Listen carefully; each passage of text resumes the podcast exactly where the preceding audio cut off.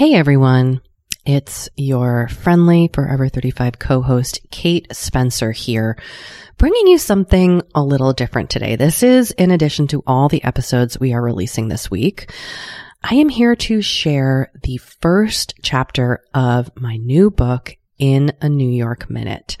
Uh, it comes out today, March 15th, and you all have been so incredibly supportive of me throughout this book writing and book releasing process. I'm so grateful to the Forever 35 listener community.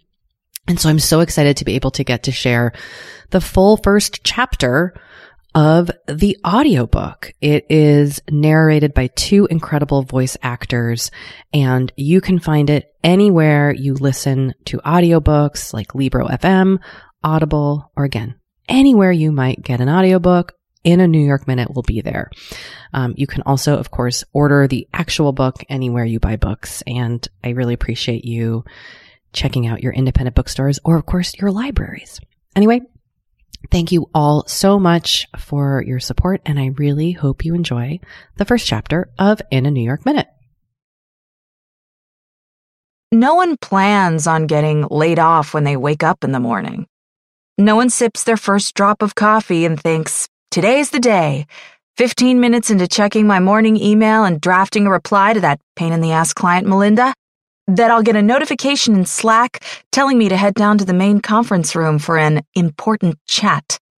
No one imagines that the super successful interior design startup they work for, you know, the one that had a massive hiring blitz four years ago, keeps fridges full of organic cold pressed juices, has beanbag chairs in all the conference rooms, and hosts weekly rooftop happy hours, will lay off half their staff in a matter of 45 minutes. No one dares to consider that the venture capitalist money that had poured in so much endless cash that it had installed an overblown sense of possibility and security and allowed the 26 year old founder to increase staff from 27 to 74 people over just the last year and buy a cherry red Maserati along the way would be mismanaged by the team at the top and totally gone, just like that. At least, I didn't. In fact, it seemed impossible that the same people who once had excitedly told me about their standard four weeks of vacation for all employees, even entry level ones, would be one day sitting across from me on multicolored mid century modern chairs, not ones I'd ever choose for a client, if I'm being honest, with giant cups of Starbucks in front of them, uttering these words We're so sorry, Franny. We've really valued everything you've contributed to space, but we need to consolidate the digital and design team. Even marketing is taking a big cut. This is just part of working in the startup space. You know how it is. We grew too quickly, and now we need to scale back. I should have known that when you're working for a company that promises to disrupt things, they might just mean your life. The promotion that I'd been assured was right around the corner for over a year never came. Instead, I'd been unceremoniously sacked, all before 10 in the morning. It felt like I'd just been dumped by someone I thought was about to get down on one knee and propose. I walked back in a daze to the massive bright white work table I shared with six other junior designers, tears stinging the corners of my eyes. Tightness spread across my chest, panic settling into my body. My brain was suddenly a running list of numbers and bullet points, ticking across a screen in my head. Student loans, phone bill, food. Those custom checkered vans I had forked over $100 for while doing some late night online retail therapy last week. Rent. My apartment was affordable by New York City standards, but on my salary, it was still a stretch. An expense I justified because I loved the space so much. Tiny. Yes, and occasionally visited by a cockroach or two, but it was all mine. And of course, I had big plans to knock down some of my credit card debt and pay off that trip I took to Miami three years ago, where I ordered a $300 bottle of wine by accident at dinner and was too embarrassed to tell the waiter I'd made a mistake.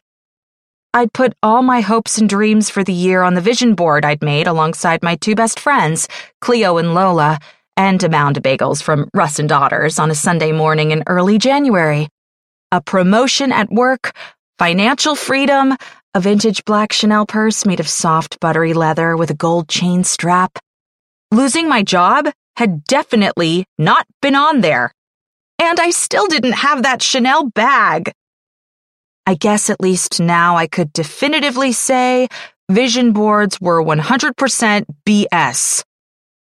Doug, the head of IT, circled our communal desk with an awkward look on his face, logging us out of our computers with a few quick taps. Melinda was never going to get a reply from me about the bright red velvet couch I'd sourced for her Austin living room. The fact that she'd be sitting there, irritated and awaiting my reply, was the only bright spot in this otherwise garbage day. A stack of cardboard boxes was now in the center of the office, strewn atop the bright pink couches that served as our design team's morning meeting gathering space. Ramona, my quiet, introverted, and brilliant coworker, who created life-size paper mache sculptures at her art space in Queens on the weekends, stood across from me, sniffling as she placed a few items from her desk into a box.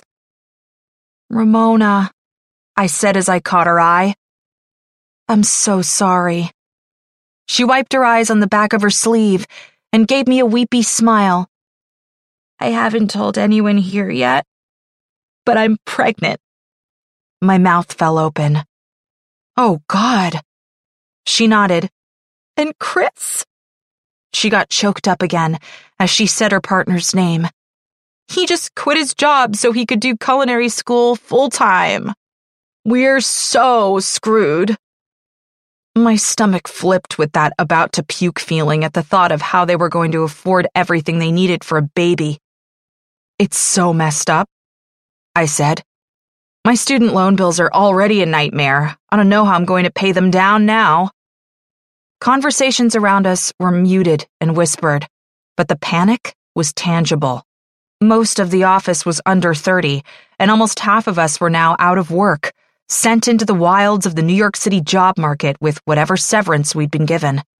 I'd spent four years plugging away at a job that maybe hadn't always stimulated me creatively, but it had paid well, and my coworkers were fun and easy to be around for nine hours a day. And now, like me, they were reduced to shoving what was left of their time at space into a 16 inch cardboard box. A cube shaped crystal award for Best Digital Design Startup, a small green turtle figurine my coworker Raphael had brought me back from Mexico, the framed photo of Keanu Reeves someone had left on my desk as an April Fool's joke the branded stainless steel water bottle everyone at the company had gotten last Earth Day. The last four years of my life packed up in 10 minutes, ready to be lugged home on the subway. With my vintage bejeweled purse on one shoulder, and my canvas space tote bag still packed with my lunch of pasta leftovers on the other, I grabbed my box, mumbled some hushed goodbyes, and headed to the elevator pressing the neon blue call button with my knee. We were in the middle of a heat wave in New York City, one of those bizarro stretches where it goes from 60 to 90 degrees in the middle of May. At 7:30 in the morning, just hours earlier, a billowy blue-green tank-sleeved silk dress, my best friend Cleo called it my fancy sack, paired with my black high-top chucks had seemed like a perfectly reasonable outfit choice. But Huffing the three blocks through Times Square while weighted down with all this crap turned me into a sweating tangle of bags and clothes, armpits damp and sweat beads clinging to my curls. And a blister was rubbing itself into existence on my right heel. After what felt like an hour of digging around, I found my Metro card and gave it a swipe through the large metal turnstile at the station. By the time I'd made it down a flight of stairs and maneuvered around the late morning wall of humans still rushing to work, I was a seething, irritated mess. I walked toward the downtown 2 3 train, only to be greeted with a sign by the stairs that declared no downtown trains at this station due to construction. Everything that could possibly go wrong today was happening. I shifted directions, grumbling curse words under my breath, and headed toward the Q train. This would at least get me to Brooklyn, and then I could loop back on the 2 3 from Atlantic, which would suck. God, I just wanted to get home. As I tried to catch my breath, I inhaled the pungent stink of the subway that was set free the second warm air descended upon our fair but smelly city. Oh my God, I muttered, holding in a gag. And then I heard it. The squeal of brakes, a sure sign that my train was arriving at the platform, which was down yet another flight of stairs in front of me. I dared to breathe through my nose. Ugh, everything smelled like urine and took off jogging, the tchotchkes in my box bouncing with every step. I hit the stairs and caught a glimpse of the silver glint of a subway car. It was still in the station. Ding ding, the subway doors announced. Any New Yorker knew what that sound meant. It was time to run. No, no, no! I shouted and sprinted onto the platform just as the doors were, mercifully, opening a second time. The train was a blur, but I could see through the scratched up windows that it was packed. Bodies next to bodies next to bodies. An entire barricade of humans stood just inside the doors. Excuse me, I huffed, wedging myself next to an older woman with a wire grocery cart who shuffled forward into the center of the car, and a giant of a man who was long and lean and all suit. Sorry, thank you, I said angling myself sideways to squeeze on. There was no way to shrink myself with this stupid box in my arms. But still, I was inside with inches to spare. And I was finally heading home to escape this god awful shit show of a morning. As the train lurched forward, I sighed with relief and leaned my back against the doors of the car. Wrapping my right arm around the edge of the box, I reached my left arm for my purse hoping to grab my phone so I could text Cleo and Lola with my news. Just as my fingers grazed the hard plastic of my phone case, I felt a firm tug behind me. What the hell? I muttered, trying to shift again, but I couldn't move. It was like something had pinned me to the doors of the train, securing me in place. I stepped forward inadvertently leaning my weight against a pregnant woman who was holding onto a handrail for balance. Why didn't anyone offer her a seat? I thought, as I apologized for bumping into her. My brain was skipping around between worrying about her to wondering why I couldn't move, and then, suddenly, my ears connected with something else. The sound of my dress ripping down the back. My heart rate picked up beating its own chant of, oh my god, oh my god. My dress. The gorgeous, locally made in Brooklyn, cost a small fortune soft silk dress that I'd splurged on at Alter in Williamsburg had gotten stuck in the subway doors and ripped straight down the seam, from the back of my neck right past my butt. My fancy sack was now a fancy mess. Oh my God, I said out loud. New Yorkers are well practiced in the art of not staring, but dare to step into their personal space, and their eyes turn into lasers that can incinerate upon contact. Unfortunately, no one's personal space was safe around me as I frantically tried to grab the back of my dress with my free hand and hold it shut. At first, my elbow smacked into someone's arm, and I was met with a Jesus Christ from the skateboarder who'd been on the receiving end. Sorry, I stepped forward to recalibrate and squashed someone's foot underneath mine. Excuse me, hissed a woman in fancy athleisure wear as she recoiled. Sorry, I squeaked again. God, my arms ached. I shifted the box onto my left side and shimmied as far as I could against the door, hoping I could buy myself some time before the next stop. But as I grabbed the material by my butt and held it shut, the dress started to slip off my shoulders. Is it possible to laugh and cry at the exact same time? Because just as tears pricked along the edges of my eyes, hot and huge, I let out a guffaw. This day. You okay? The pregnant woman asked, a look of genuine concern on her face. My dress. I gestured toward my back. As I did, the right shoulder strap slipped off my body completely. Oh no, she said, horrified. I know, I replied, the panic evident in the high octave of my voice. I'm having a massively shitty day, and in a few minutes, I'm going to be mooning the station when the doors open. All it took was one blink before the tears began dripping down my face. Everything awful that had just happened to me was spilling out in the most public place possible. Before I could stop her, the pregnant woman shouted into the crowd of commuters, Does anyone have any safety pins?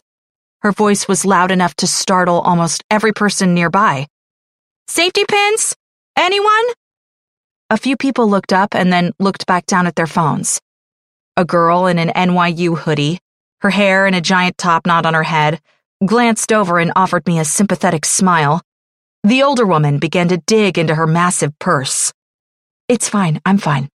I tried to assure her, even though I was obviously not.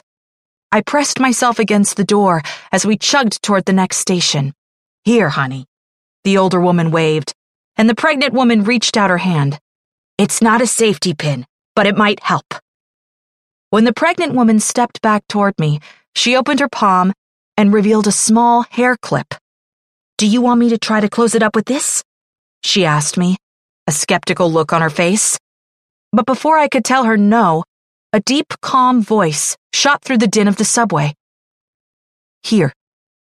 It was the giant suit standing next to me, except now he was just crisp white shirt and soft blue tie, his shoulders hitting right at my eyeline. His navy jacket was dangling neatly from his hand. Here?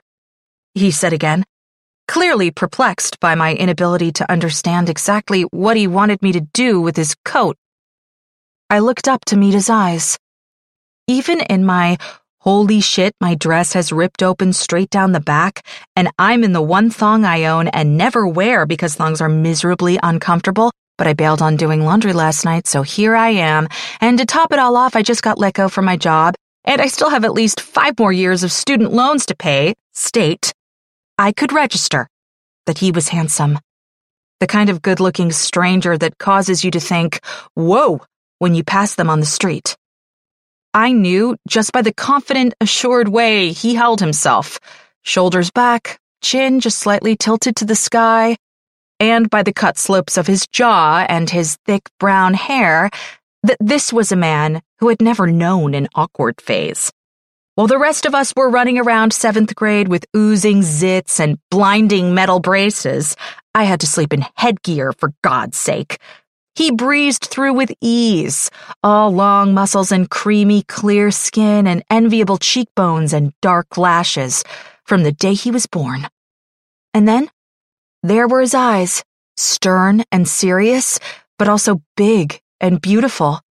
At first glance, they looked brown, but with a second look, I realized they were so inky and dark that they came closer to matching the navy of his suit. He had the body of a runner, or a cyclist, or. It clicked then. A triathlete. I could see him in one of those skimpy running suits now, muscle pulsing against spandex, not caring that everyone in the world could see every angle and curve of his perfectly sculpted body. Please? His voice was caught between concerned and annoyed, and the slight wrinkle between his brow underscored his tone. Take it. He even had good eyebrows, the kind that somehow looked well groomed, even though he was surely too cool to wax them. What? I said, my voice shaky. You want me to take your jacket? He nodded and offered a small smile. Yes. And then he blinked, holding his eyes closed an extra beat, showing off those lashes, the kind women revered with both jealousy and awe. I have five more of these at home. He said this firmly, like it should be obvious. It would be of much more help to you. Five more? If I wasn't half naked on the subway living through my worst nightmare, I'd make some crack about selling his fancy suits to pay my rent. But instead, I pursed my lips together, which I'd painted in my bright red all day lip stain just hours earlier. It was an attempt to push down the tightness in my throat, it was no use. The misery of this morning was rushing out of me in heavy sobs. That's really nice of you. Thank you. I sniffed. My nose stuffy now. Good lord. Why does snot need to be a part of crying? I already looked like a newborn sloth when I cried, and the dripping nose only made things worse. But I can't take it. Your suit jacket. How would I even get it back to you? My breathing was choppy, and the words came out in gasps. Before he could reply, the train lurched forward and I stumbled a step, my left arm instinctively shooting out to stop myself from falling. I reached for a pole to grab onto, but there was nothing there, and instead I face planted into him. My left cheek smushed against his chest, which was warm and solid. My arm that had searched for the pole slid along his side instead, and I wrapped it around his back just to have something to hold on to, my fingers gripping his shirt like a steering wheel. The jolt sent my dress flapping behind me. He took a step forward to balance himself, and his hand landed on my butt, where my dress hung open, his fingers firm on my skin. Oh my god, I'm so sorry. I heard him say from somewhere. Something about the soft press of his palm, hot and brief on my bare skin, was both electric and comforting, all at once. We stood like this for what felt like minutes two strangers awkwardly embracing, my cheek still flush against his chest, so close that if I actually stopped to listen, I could probably hear his heartbeat. It's okay, I babbled into the cool relief of his shirt. He pulled his hand off me and steadied it on the roof of the subway car. Excuse me, he said, taking a small step back, holding his hand out like it had just been burned. That was an accident. My apologies. Then he glanced down, first at me, and then at his shirt, where I'd left two wet blotches where my eyes had been. And right below it, oh God, was a trace of snot. Suddenly, getting laid off didn't seem like the worst thing to happen to me today. I backed away from him, and the pregnant woman gave me a sympathetic look as I accidentally bumped into her. Again. I would take it she said as I muttered another apology. Unless you want. She gestured to the clip in her hand. The conductor's voice crackled over the loudspeaker as the train rolled to a slow stop in the tunnel. Ladies and gentlemen, we're just holding here as we wait for a train to leave the station ahead of us. Okay. Yeah. I nodded at the stranger on the subway. Thank you so much. He held up the jacket in front of me by the collar, like the men did for their dates in the black and white movies that my grandma and I used to watch. Gingerly, he draped it over my shoulders, tugging it ever so slightly so it hung snug over my body, his cheek coming dangerously close to brushing against the top of my head. I breathed a sigh of relief that I was no longer showing my ass to the entire city. As I did, I caught a whiff of his scent lingering on the collar. Apparently, this man's neck smelled like an afternoon spent with old books stacked on wooden shelves as icy rain cracked against the window, with hints of spicy pine and a fireplace that roared with hot flames and flickering coals. It was heady and decadent, steady and dark. Someone handed me a tissue, and I blew my nose into it until it was too damp to use. I just got laid off. I blubbered. And now this. I gestured with my head, as if I could somehow point to my dress with my forehead. It's really been a bad morning. He offered me a small smile and a nod, but said nothing. I tucked the tissue into the pocket of his coat and noticed a small grimace ripple across his face. I'll get it dry cleaned and back to you as soon as I can. He shook his head. I swear I'm good. Besides, I think you need it more than me. I nodded. He wasn't wrong. I did not want to ride the subway all the way to Brooklyn and then make the 12 minute walk back to my apartment with my dress ripped open down the back. I really appreciate it, I said. and I could feel the sobs hovering at the back of my throat, ready at any moment to make another appearance. I gritted my teeth and took a breath, calming myself, reining the tears back in. This is worse than the time I peed myself from laughing too hard outside Cherry Tavern and had to buy a sweatshirt on St. Mark's to wrap around my waist and wear home. I'm sorry. What? He looked genuinely confused. You peed yourself? It was a bad habit. A tick I did when other people just bit their nails or twirled their hair. I tried to change direction with humor. It's nothing. Anyway, I'm really grateful. You quite literally saved my ass. But he didn't laugh. He barely cracked a smile. Instead, his brow tightened in response, his cheeks pinkish and bright. His mouth was a straight line, and as he glanced away, I noticed the hint of his tongue running across his bottom lip. God, I wished Cleo and Lola were here to witness this. Laid off, humiliated in front of an entire subway car, butt cheeks bared to the world, topped off with a hot guy coming to my rescue, a hot guy who was clearly not impressed by my ability to rip an entire article of clothing in half without even using my hands. One day, this would make an amazing story, retold through swells of laughter over pitchers of beer. The kind of tale that earned a declaration of, This is going in my wedding toast for you, which was the highest praise we awarded the mortifying moments we shared together. I'd literally lost both my job and the clothes off my back, and my dignity was not far behind. Thinking of my friends calmed me, and my breathing steadied a bit. Inhale, exhale. The train lurched forward again and roared into the Canal Street station, in the heart of downtown Manhattan. I stayed focused on Cleo and Lola and imagined what we would all nickname this guy when I told them the story. Hot Suit. He was definitely a hot suit. Maybe not my best work, certainly not very original, but it was to the point and easy to remember. He was hot, and he wore a suit. Done and done. I glanced back toward him, the man formerly known as Stranger on the subway, as he bent to pick up a leather briefcase that he'd planted between his feet. It was smooth, polished brown leather, but still looked vintage. Well loved, even. I'd never met anyone under the age of 60 who carried a freaking briefcase. But then again, I didn't mix much with men who wore suits to work, either. When the train rolled to a stop and the doors opened, Hot Suit offered me a polite nod. Well, good luck, he said. With everything. I was so dazed by the whole experience that it took me a beat to realize he was getting off. Hey!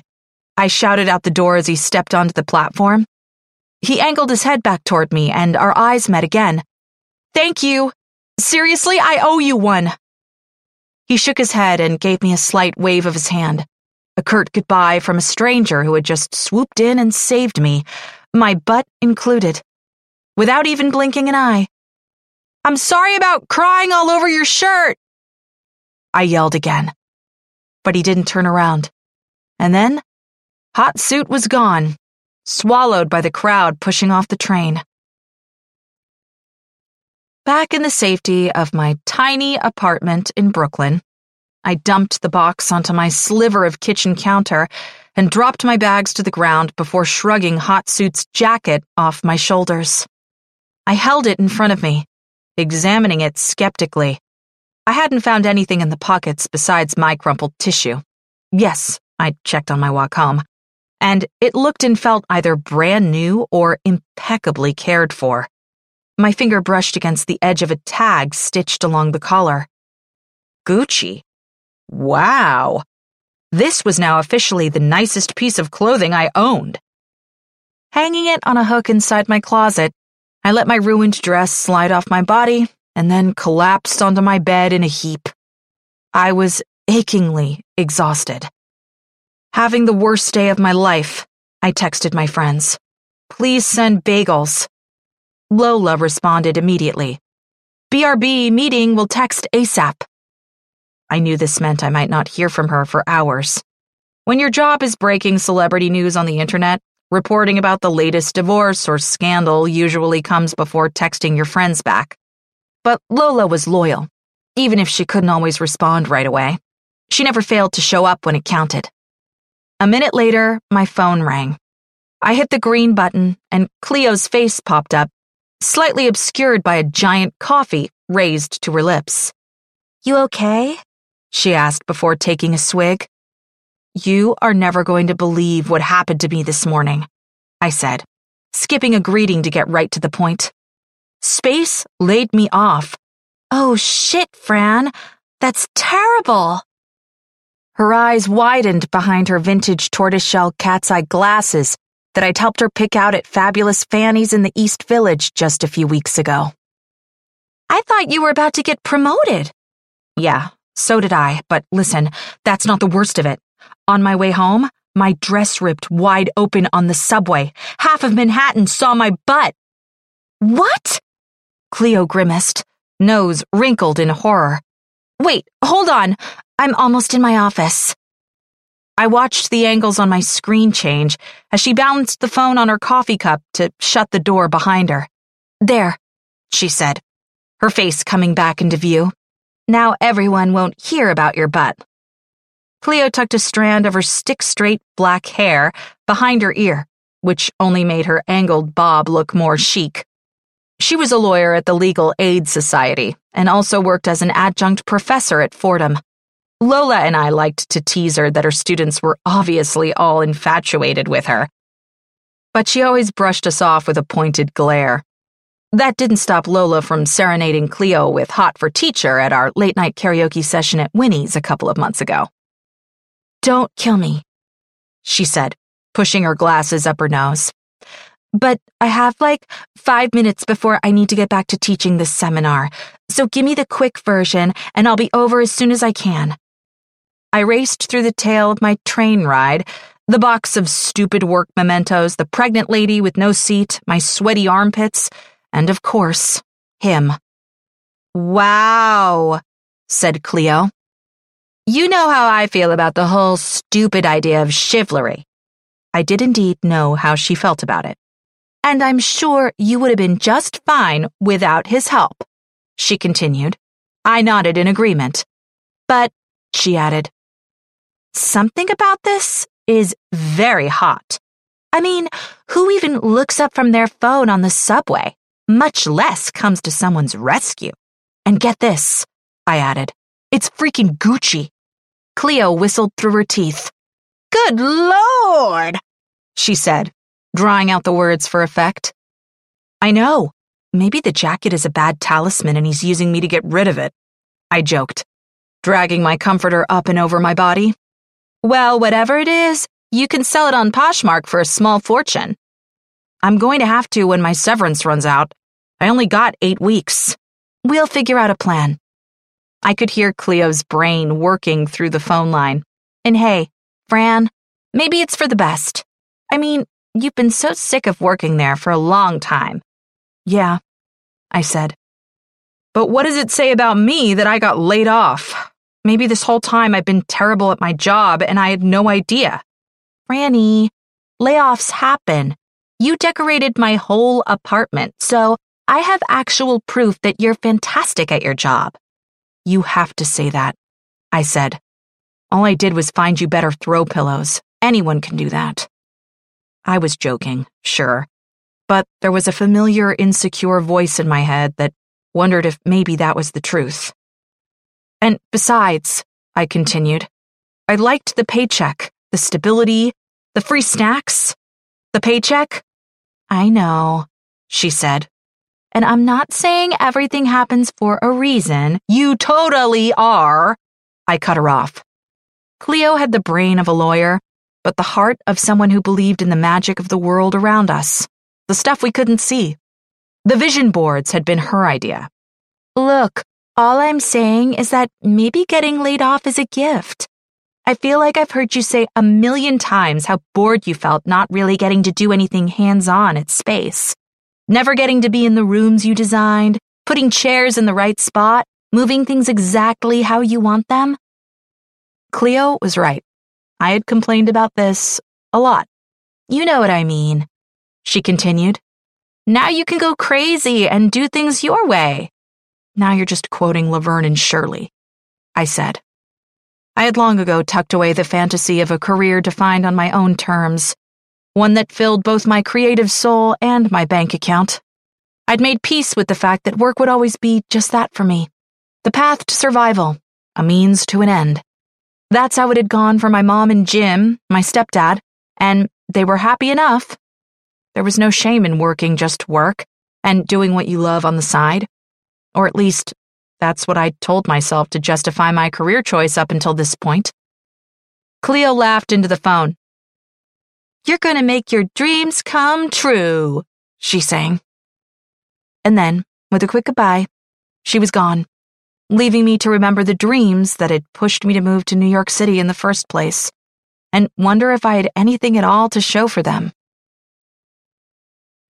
There's an endless list of things a person can do after getting laid off punch a hole in a wall, meditate, search for jobs, get drunk. I fell asleep I wasn't even consciously trying to do it, but somewhere in between texts and WhatsApp chats with my fellow spurned former coworkers, I zonked out. Two hours later, it was my phone that woke me. The ding ding dinging of my text alerts, jolting me from sleep. I flicked on my phone. I had 13 new texts from Lola. Her most recent, Fran, are you okay? I'm here. Let me in. I grabbed my faded bathrobe off its hook and raced toward the door. Hey, I said, out of breath as I swung the door open. I'm so sorry. I totally passed out. Lola, in all her bleached blonde, smudged eyeliner glory, shoved a giant brown paper bag into my arms. It was still warm to the touch. I brought bagels, she said, her voice serious. That was our Lola. She brought the bagels every time. I'm so sorry you've had such a terrible day, she said as she kicked off her black ankle boots and closed the door behind her. I know. Laid off. I placed the bagels on my stove, my counter space still occupied by my box of work mementos. I mean, yes, that's awful, but your dress? And the guy on the subway? She said, pulling me in for a hug. Did Cleo tell you? I asked, letting her squeeze me tight. He was like movie star hot, and I basically blew my nose on his shirt. I'm not good at first impressions. Cleo. Lola pulled away from me and held me at arm's length. I haven't talked to her. She's still teaching that stupid environmental law seminar that lasts all freaking day. Oh, sorry. I guess I forgot I told you about the subway nightmare. Franny. She eyed me with a peculiar examining look. Did you not read all my texts? My brain buzzed as I tried to remember. I don't know, why? She rolled her eyes, clearly annoyed that I'd missed her messages. Okay, so at work today, we've been tracking this Instagram story that's going micro viral, she said. Being the deputy editor of the pop culture focused website Looking Glass meant that she was always tracking things who unfollowed whom on social media, who favorited which photos, which TikTok stars might be hooking up, and looking into rumors and gossip sent anonymously to her DMs and email. And I think it's you. What do you mean you think it's me? I asked, my voice taking on a slightly panicked pitch. I mean, I know it's you. You've got that crazy vintage bag, the one with the rhinestone flowers all over it. Your space bag, too. Also, I know your beautiful face anywhere. Your butt, too. She smiled, trying to lighten the mood. It didn't work. Photos? I was 100% screeching. I was no longer a human. I was now a very loud bird inside a human's body. It's you and this insanely hot guy with a blue tie who looks like he's leaning in to give your ass a squeeze, smelling your hair, she said. And you're like full on embracing him. It's PG rated, but very hot. Someone posted the whole thing with photos and made it into GIFs too, which I have to admit is genius. My face froze in a horrified, mouth open look. She continued, You guys are flirting. Your hands are all over him, rubbing his chest. And then he leans in for a hug or maybe a kiss? I couldn't quite tell. Did he kiss you? What? I shrieked, racing to my bed to grab my phone. The train stopped short and I fell into him, and he lost his balance. We definitely did not kiss low, or rub, or hug and rub. Why would I do any of that with a stranger I literally just met on the subway? My voice was a growl now. I'd morphed from bird to cougar in an instant. Lola raised her brows at me, biting her bottom lip. I don't know. For fun? I turned and waved both my middle fingers in her face. Oh, Fran, I'm just teasing. Of course I believe you. Lola sat down next to me on the edge of my bed. But I also spent like 10 minutes staring at photos of someone who looks exactly like you, crying in a hot dude's arms as he wrapped his coat around your shoulders. My stomach didn't flip anymore. It dropped dead. I pounded at my phone, my fingers too slow to keep up with what my brain wanted them to do. I found her texts gently telling me I was possibly about to become an internet sensation with the screenshots to prove it. Holy shit. I tossed the phone next to me. Then I stood up almost immediately. I sat back down. I had no idea what to do with my body other than run to the bathroom and throw up.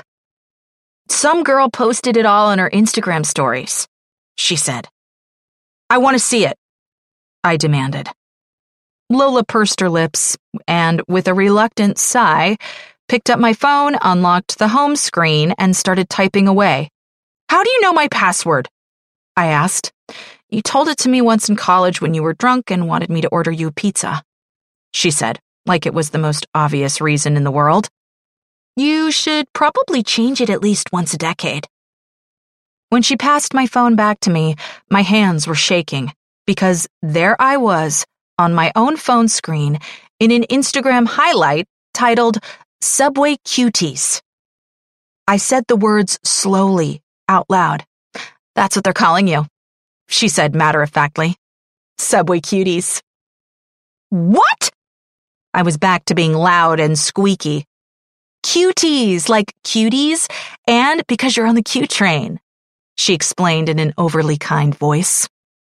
It's a pun. Lola, I get the freaking pun, I snapped. I just. That's not what happened. I ripped my dress, and this guy on the train insisted I take his suit jacket, which I'll have you know turns out to be Gucci. And he was like weirdly nonchalant about the whole thing, and I didn't get his name, and he doesn't want it back, so now I'm just stuck with it. Ooh, well, that makes much more sense. Lola said with a smirk. She was enjoying herself. Your sarcasm is not helping. I looked back down at my phone and clicked on the story. Someone who'd been near us on the subway had, oh my God, snapped a whole series of back to back photos of me on the train, sweaty and blotchy with tears, clearly freaking out. OMG, this poor woman just got her dress stuck in the door of the Q train. She had written over a blurry photo of me, mouth agape, with a line of crying face and shocked face emojis under it. I scrolled forward. Always look for the helpers was typed on a photo of the pregnant woman leaning toward me, offering the hair clip. A gif of Mr. Rogers waved in the upper right hand corner. Jesus, this was embarrassing. Super hot guy now saving the day, is what she captioned a picture of him leaning over me with his jacket in hand. In another, I'm smiling up at him through my tears. I don't remember smiling. And it actually looks like we're having an intimate conversation. Holy shit, this is not what happened. I gave Lola a panicked look, and she instinctively put her arm around my back. Like, at all. I mean, kind of, but I just want to reiterate that I did not mean to touch Hot Suit. I fell into him because the train moved, and he gave me his coat because my dress ripped, which honestly was a lifesaver. Hot Suit? Lola repeated with a laugh. I crossed my arms in a huff. He needed a nickname, I explained. Okay. She tilted her head in exaggerated thought. It's kind of literal for my tastes, but I'll give you a B for effort. I leapt up and paced the length of my bed, which wasn't much bigger than my entire room. In New York terms, my place qualified as a junior one bedroom, a glorified way of saying it was a studio that came with a corner nook where you could shove a full size bed, a queen, if you were lucky. I'd managed to get a queen in there, plus a bedside table next to it. Making furniture work in tiny spaces was my superpower. Whose Instagram is it? Some girl who goes to NYU, but it's getting shared everywhere. And I mean, the stories will disappear, but she added them to her highlights, and she also put a picture of you two in her grid, which surprised me if I'm being honest. I mean, the grid is like a sacred space. She shook her head, her digital media dork brain coming into focus. I truly don't get how this generation uses social media, she said disapprovingly, as if she were an aging grandmother and not someone who had gotten One Direction lyrics tattooed on her back as a dare just last year. Can we contact the girl who posted it? I said, trying to come up with some plan of attack for getting the photos removed immediately. I need to get this taken down. So I already sent her a DM, but if you just search the hashtag Subway Cuties, all the posts about you come up. They're being shared. There's a hashtag? I said, my voice teetering somewhere between panicked and horrified. You're a hashtag. I mean, look, it's not a bad thing. Maybe it will help you find a new job. She was a slick saleswoman now, making her pitch. Oh, yeah, because that's what everyone looks for in their new hire, I hissed. Influencers make a ton of money, Fran. Lola's voice had a schoolteacher edge to it. You should see what contestants on The Bachelor make with their Instagram accounts alone. I ignored her lecture on social media money making 101. You okay? Lola asked, but I was too stunned to answer. I clicked back through the pictures again.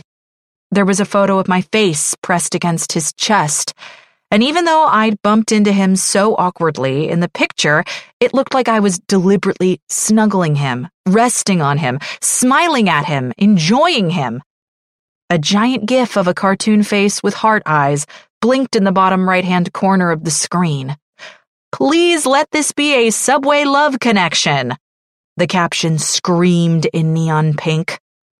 I clicked again, and there I was with my hand on his chest, but now I was gazing up at him with wide doe eyes.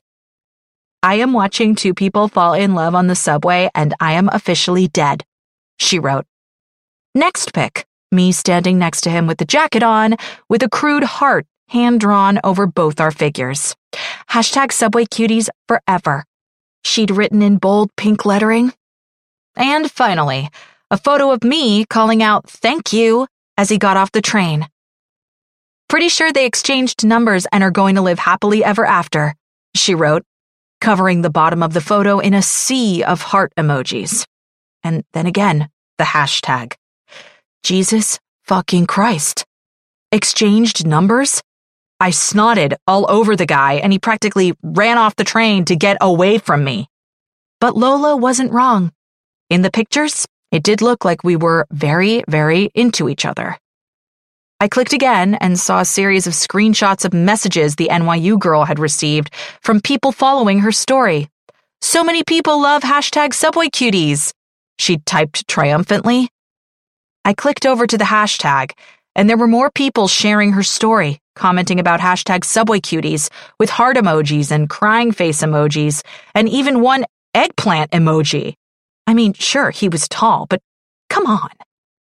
When I was done, I clicked back over to the girl's account, which had been updated while I'd been searching the hashtag. The last image was now a black screen with OMG, the NY Post just called me about Subway cuties written in giant red text. It was timestamped three minutes ago. Ugh, the Post, Lola muttered as she peered over my shoulder. They love stuff like this. Just as she spoke, my phone rang. Let it go to voicemail, she advised, her voice ominous. And turn your ringer to silent. Crap. It didn't take long for people to find me. After all, like everyone my age, I'd been leaving an identity trail of breadcrumbs on the internet since I was 13. When I was done listening to the voicemail from a reporter at the New York Post, I opened up my inbox to find messages from Refinery29, Cosmopolitan, BuzzFeed, The Daily Mail, and Bustle. I'd been easy to identify. My Instagram and Twitter had been set to public, and both listed space in my bio. Someone had discovered my LinkedIn profile and used the photo there to confirm that I was indeed, most likely, one half of Subway Cuties. The owner of the suit jacket was still anonymous. Because, of course, he was probably one of those I don't do social media types, too busy helping people around the city, a Clark Kent who couldn't be bothered to change out of his suit. Not to worry, though. Someone had figured out the exact brand and make of the jacket and had linked to it on Instagram, complete with info on where to buy it. Cleo made it over after class with two bottles of wine in hand. I changed into sweats, and we moved to my blue velvet couch to discuss how to handle my newfound fame. As we talked, BuzzFeed published Subway Cuties is the love story we didn't know we needed but now can't live without. I locked my Instagram account, deleted my already dead Twitter page, and deactivated Facebook. We opened the second bottle of wine. I swear, this will all be over soon, Lola said reassuringly from the floor, where she sat on the giant gold throw pillows that doubled as chairs in my tiny space. No one will remember this in a week. She was using one of my hardcover books of Italian Renaissance art as a tray for a plate of crackers and cheese. My head was in Cleo's lap, and she stroked my hair gently, raking her fingers along my scalp as if she could massage my infamy away. It's just so embarrassing, I moaned, shifting onto my back and pressing the heel of my palm against my forehead. Which part? Cleo asked. Um, all of it? I said rhetorically, as if it should be obvious. But I mean, what's really upsetting you? She pushed, shifting into lawyer mode. Is it being fired? The fact that your ass was on full display? Or slow dancing with hot suit? Losing my job, of course. I replied honestly. I was out of work and I basically lived paycheck to paycheck. I was screwed. I know it's just a job, but it felt like such a big part of my identity, of who I am. And you know, I already struggle with that stuff. Over the years, Cleo and Lola had listened as I worked through the challenges of not knowing much about my birth father. He was a vague entity, a tense subject with my mom, captured in one photograph I kept in the drawer of my bedside table. For my whole life, half of me had always felt like it existed in the shadows. And also, I started, and I saw Cleo raise a brow in Lola's direction. Yes, hot suit. It's never fun to be completely humiliated in front of someone, much less a person you'd ogle at in a normal situation. And I told him about that time I peed myself outside Cherry Tavern. Cleo winced. She'd been there to see that happen in real time. I mean, you all have seen every guy I've dated for the past 10 years. None of them were I carry a briefcase level of hot. Nick, the graffiti artist, was hot. Lola said. Nick, who gave me a framed picture of himself for Valentine's Day? Oh, right. I forgot about that part. Lola's lips curled in horrified laughter. And then there was rock climber Aaron, Cleo said. Remember how his bed was in the kitchen of that apartment he shared with Jasper? Cleo had dated Jasper on and off in our mid 20s, and rock climber Aaron had been his roommate for a few months before moving back to Colorado for the ski season. His bed had been so close to the stove that his pillow caught on fire once while he was cooking us Kraft macaroni and cheese. Cute butt, though. He literally told me he didn't want to be exclusive while his penis was still inside me. Definitely not, I carry a briefcase hot. Cleo said. I sat up, pushing myself back against the other side of the couch and tucking my knees in toward my chest. I just wish I could say thanks, you know? And get his number, said Lola. I grabbed a pillow and tossed it at her in response. It wasn't his looks that had unraveled me. Something about him seeing me at my most vulnerable and not turning away, but rather stepping in to help, had felt both mortifying and thrilling all at once. For better or worse, he had seen the real me, and there was something about his expression in that moment that had told me he knew it. And even though the whole world could now view what had happened between us, it had also been something just the two of us shared. Lo, chimed in Cleo, sensing my desire to change the subject. I told Franny we'd help her come up with a plan for work. The only thing Cleo loved more than making a plan was executing it. Lola's posture straightened, ears perked. She leaned forward in anticipation. My plan is to eat a big ass bag of salt and vinegar potato chips and watch every episode of Law and Order for a week. I told them. I'll ride out my severance, apply to as many jobs as possible, and hopefully I'll land something. Or you could use this 15 seconds of fame in your favor. Cleo said matter of factly. Yes! Lola clapped her hands together, bouncing in her seat like a toddler. Come on! You've wanted to do your own design work forever. Remember when you got hired at Space? You were convinced you'd stay for a year and then bail and go work on your own. Yeah, you stayed for way too long. Cleo blurted. And then, realizing she'd overstepped, she muttered, Sorry, but you know what I mean. It was a good job. I picked at the corner of my sock, where the cotton had rubbed almost bare. I lucked out, and I've only done like five freelance jobs on my own. And they were all amazing. Cleo said confidently. I was at Patrick and James's housewarming party, remember? It was perfection. James literally cried over that French wallpaper you picked out for their bathroom. James was drunk, I reminded her. She ignored me I'm sure he'd write you an amazing review. Make some referrals. He knows like every rich artsy downtown person in the city. Franny, Franny, Franny, Lola cheered, shaking her fists in rhythm with her words. I love this for you. Me too, said Cleo, pleased with herself. If we help you find some clients, will you at least think about it? Oh my God, you two are too much. I groaned. Sorry, we can't help that we're your biggest fans, Cleo said, a faux defensive tone to her voice. Yeah, it's too late because I already made Franny's fucking awesome.com and our fan club has like a billion members, added Lola with extra sass. Who, you two and my mom? Yeah, Cleo quipped. And hot suit. Oh my god, hot suit! He's probably somewhere living his best life in his townhouse on the Upper East Side, eating caviar with his equally hot model wife. And their 15 perfect golden retrievers. Cleo added, chuckling. And his butler, which he spells with two T's. Lola paused for comedic effect, arms outstretched. Get it? Oh my god, Lola!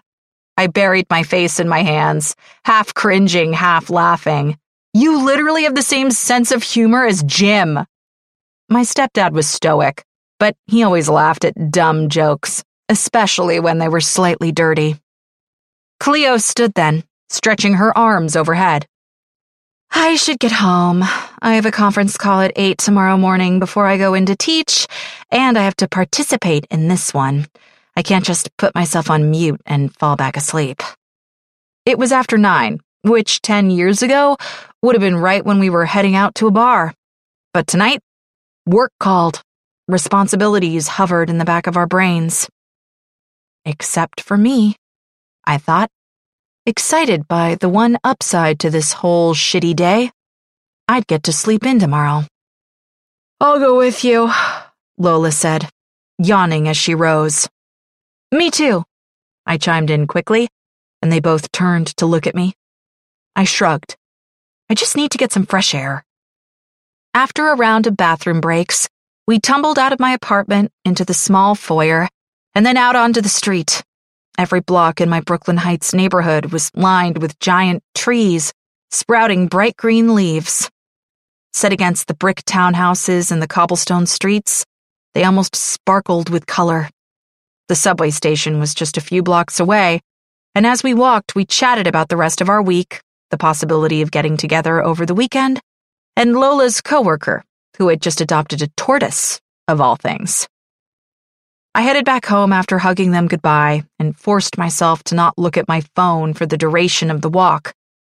For the first few steps, it felt impossible. But then I noticed my breathing slowed, my chest unclenched, the muscles down my back relaxed just a bit. I let my focus fall elsewhere. The places where tree roots had cracked the sidewalks, the ancient gas lamps that still flickered outside some of the austere homes in the neighborhood, the daffodils that suddenly seemed to be everywhere. For the first time today, I felt good, normal. I was going to be okay. A few steps from my front door, I reached for my phone out of habit, without thinking.